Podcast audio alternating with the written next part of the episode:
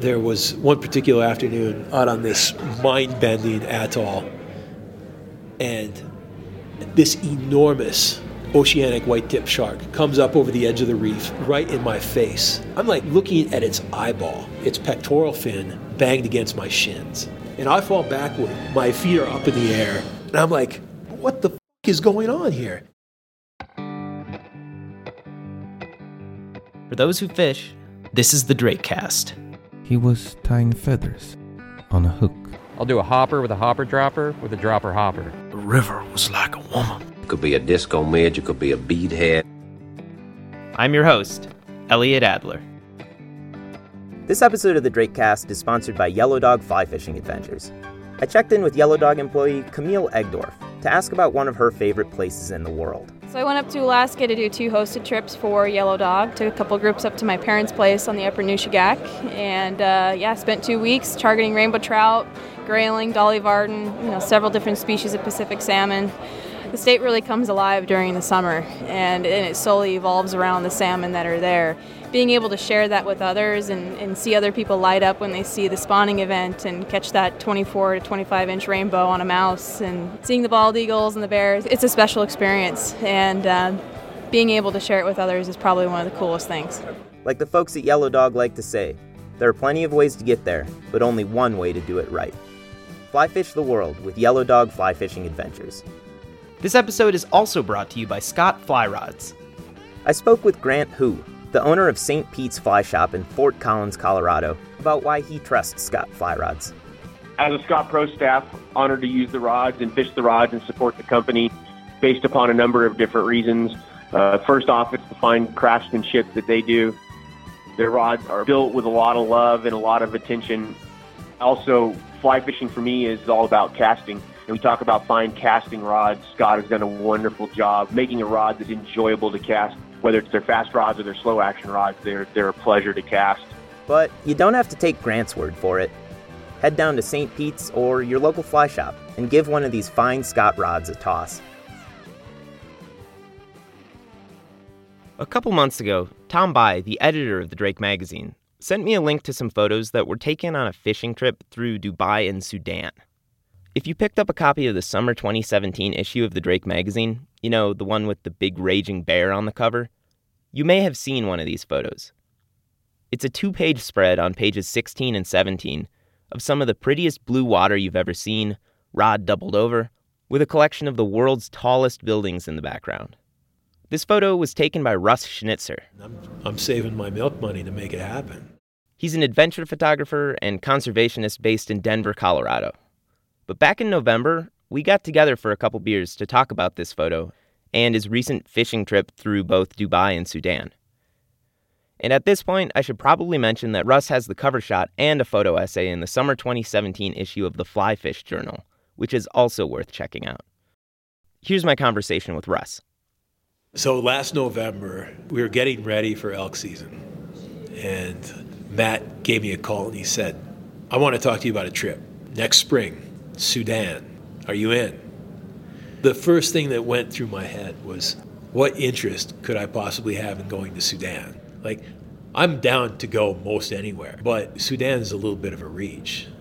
But he let his friend Matt go on. There's this live aboard converted dive boat situation. It's triggerfish, it's GTs, it's bohar snapper, dogtooth tuna. It's stuff you haven't even heard of. And it's going to be the best. It's going to be ultimate.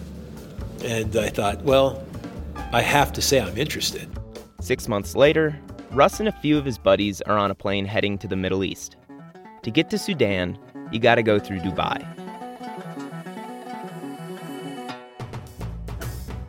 Dubai is a trip in and of itself. You know, it's a fascinating place. It's it, it's it's bizarre to us. I'm sure it makes total sense if you're an Emirati, but it, it doesn't make any sense to me. It's like it's kind of like Vegas in a way, only way bigger and under Sharia law.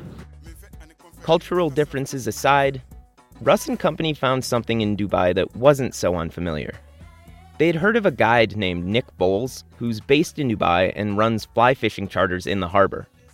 And since they were already in the area, they couldn't pass up a chance to catch a big fish in the shadows of the Dubai skyline.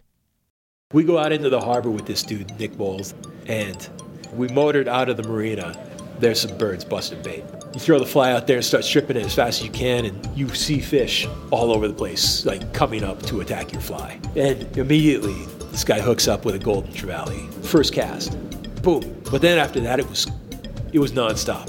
Huge queenfish, more golden trevally, another huge queenfish, 15 pounders. You know, really beautiful fish. They're stripping you down and making you reel scream, and you're hooting and hollering. And before you know, it's 10:30 in the morning, and it's 110 degrees, and you're you're as hot or hotter than you've ever been. You're done fishing. All I need right now is shade and cold beer. One of the closing thoughts that Captain Nick had for us when we were out on the boat with him. Well, boys, you feel what this is like right now. This is every day in Sudan, if not worse. So, buckle up. We fly from Dubai to Port Sudan, and Port Sudan isn't a place with high rises or anything like that. It's a gritty, gritty town. The culture is immediately apparent. Women in really beautiful, colorful robes, and men always in the all white. We meet our dude at the airport. Their dude meaning a local guy who had helped them set this whole trip up. He puts all of our passports, like just throws them in a plastic grocery bag. Like not even a nice plastic grocery bag, one that has holes in it. And that's the last time we see them until we come back to Port Sudan. Their local contact puts Russ and company on a bus, and off they go. We're buzzing out of the city. Some Sudanese dudes join us. They've got some fresh falafel and some fresh pitas, and they pass them around, and we're all having fun. And dramatic mountains rise to the west, and then you look on the horizon line to the east, and essentially the eastern reach of the Sahara touches the Red Sea. You can see the turquoise line of the Red Sea out there. And that's where they were heading. After a few hours on the bus, they make it to the coast, where they meet up with their guides and board the boat that they'll be calling home for the next week plus. It's all kind of makes your head spin. This whole transition from just being in Dubai and having this real cosmopolitan type experience to going down this really gritty highway for four hours in freaking Sudan, of all places. And now being on the edge of nothing on the Red Sea and looking out there and just, oh my God, this is this is going to be amazing. The next morning, they wake up bright and early and motor to their first fishing spot. We're out on this island. The landscape there is all fossilized coral, a real red color. It's really jagged. There's no vegetation. And it drops straight off from the edge of this uh, petrified coral right down to the flat. Remember that first flat that we stopped and looked out over? As far as you could see, there was triggerfish, and you're just like, oh my God, where do you even start? Well, they might as well start with triggerfish. There's maybe no more humbling fish. They'll mess with you. They'll look at your fly. They might even mouth your fly, but then they'll back off it, and then you twitch it some more, and they'll follow it up. You'll do everything right, and that fish will eat your fly, and it'll just bust your hook off. It's like, what can you do differently? The best way it was described to me is by one of the South African guides, Stu Harley. And Stu described it as with triggerfish, every one you develop a relationship with. It's this unique give and take. And if you don't put the effort into developing that relationship with that fish, you have no chance. But you really don't have much of a chance anyway. I still can't get over it. I mean, it, they they pissed me off so much. I had one. It, it was everything was absolutely perfect, and this fish was hot, and I got it on the fly, on it, on it, on it, and boom, he ate, and I set the hook just right, and I hooked him right in the corner of the mouth. Everything was just beautiful, and it was a big one. It turned around 180 degrees and ran straight away from me, well into my backing, dove into the coral, and game over. You'll ask the guide, you know, what do I do in that instance? And he said, well, you either bust it off or you bust it off. You did not have a chance to win. That's triggerfish, man. Thankfully, triggerfish aren't the only game going. You're throwing the nine weight for triggerfish, you've always got a strung up 12 in, in your quiver ready to go. you're always looking, you know, maybe there'll be an Indo-Pacific permit or, or maybe a GT will come up on the flat. So there's bluefin trevally and there's emperor fish and there's non-game stuff that you're seeing, lots of sharks. And I just wanted to fish for it all. Everything was just this kaleidoscope. They've only been fishing this area a very short time. So a lot of it is kind of live and learn. I was fishing close to this buddy of mine, and he hooks up with a fish, and it just takes off. Different than a triggerfish. I mean, as soon as he hooked up with it, it was gone. A smoking run. I yell over him. I was like, "What do you got there, Josh?" He's like, "I don't know. I think it might be a bonefish, not just any bonefish." I can say with some confidence, it's some of the biggest bonefish in the world. I have caught and landed, weighed, measured, certified a 14 pound, 3 ounce bonefish in my life. This fish made that one look pedestrian. It was huge, it was an enormous bonefish. We, we saw other bonefish, we saw some smaller bonefish, but when I say small bonefish, they were like seven, eight pounds. Those were small bonefish. The solos, I mean, we saw one that we mistook for a GT. It was that big, and it was a bonefish. It was 20 pounds. That's that's something special. You don't see that just anywhere. Thanks to the fact that they were living on this huge boat that could go just about anywhere, they weren't stuck to the flats. The piece that still haunts me is fishing these pinnacles 10, 15 miles offshore that rise abruptly up from 1,000 feet straight up. And they top out at knee deep. It's like a giant aquarium that you're walking across. All these crazy, colorful fish swimming around your feet all the time. And you go out to the edge of these things, and the guy will throw a teaser. So the guide throws a big lure way out there and gets the fish's attention. Rip it in as fast as possible. And just before he gets that teaser out of the water, everybody guns a quick 20, 30 foot cast. It would be like a blessing if you hooked a GT that was between 60 and 70 centimeters, because maybe you could land that one. We had GTs come in on the teaser where the guide would be like, "Don't cast, don't cast. You'll never land it. It'll take your fly line. It's it's game over." You know, when I was a kid, I dreamed about what it really meant to push the envelope of fly fishing. Like, for me, it was like, as a kid, it was muskies. That's what I experienced that busted up tackle and caused me to rethink how I did things and taught me a lot of hard lessons. But going to Sudan was like that to the nth degree. It's like put that whole thing through a kaleidoscope of like LSD. You're gonna get your ass kicked over and over and over again. It's gonna tear you apart. You're sore, you're bruised, your, your hands are ripped apart, your shins are ripped apart. It destroys equipment. You can't just crank down the drag on these massive reels and then have a fish make them squeal for 30, 45, 60 seconds. You can't expect those kind of reels to hold up. Not under that kind of torque.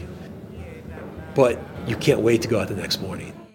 The whole experience sounded pretty otherworldly. And when you compare the Sudanese coast to someplace like Deckers or the Upper Madison or even Dubai, it is a different world over there. Russ left me with one final story that sums up his experience. So they're out on one of these pinnacles, and the guide is throwing a teaser out there. We got our flies out there. Sure enough, we all get hooked up with GTs. Boom, boom, boom. Everybody's tight. One of the guys, he just doesn't have a prayer. He's out on the edge of the reef, and the fish is literally like pulling him over the edge of the reef.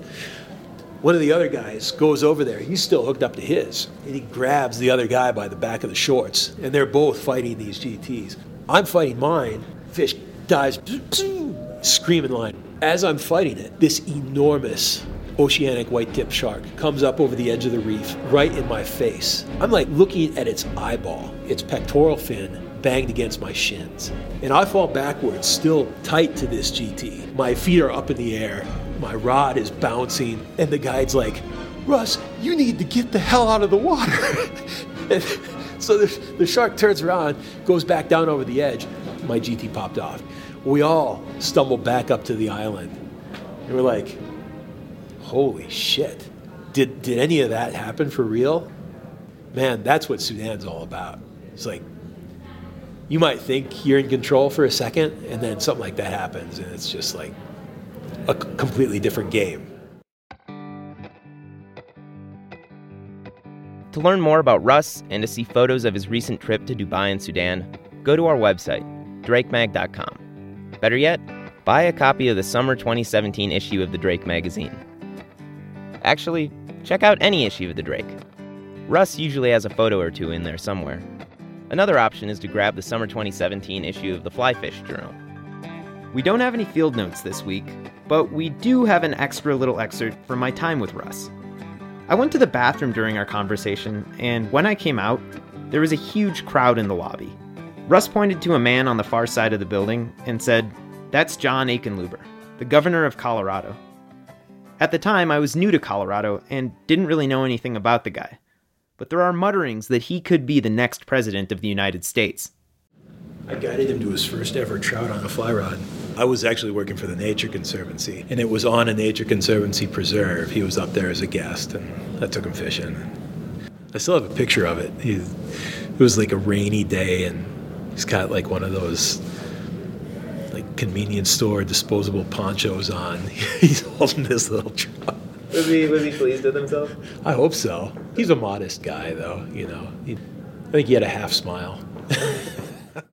well, if Hickenlooper wins the big house, we can only hope that Russ's influence as a fishing guide make the new president realize how precious our fishing resources are. But hey, until then, at least we have the great outdoorsman Donald Trump Jr., the independent Ryan Zinke, and the all too forceful Greg Gianforte on our side. Tune in next week as we target some big old bows and chat about Kentucky's youngest waterway.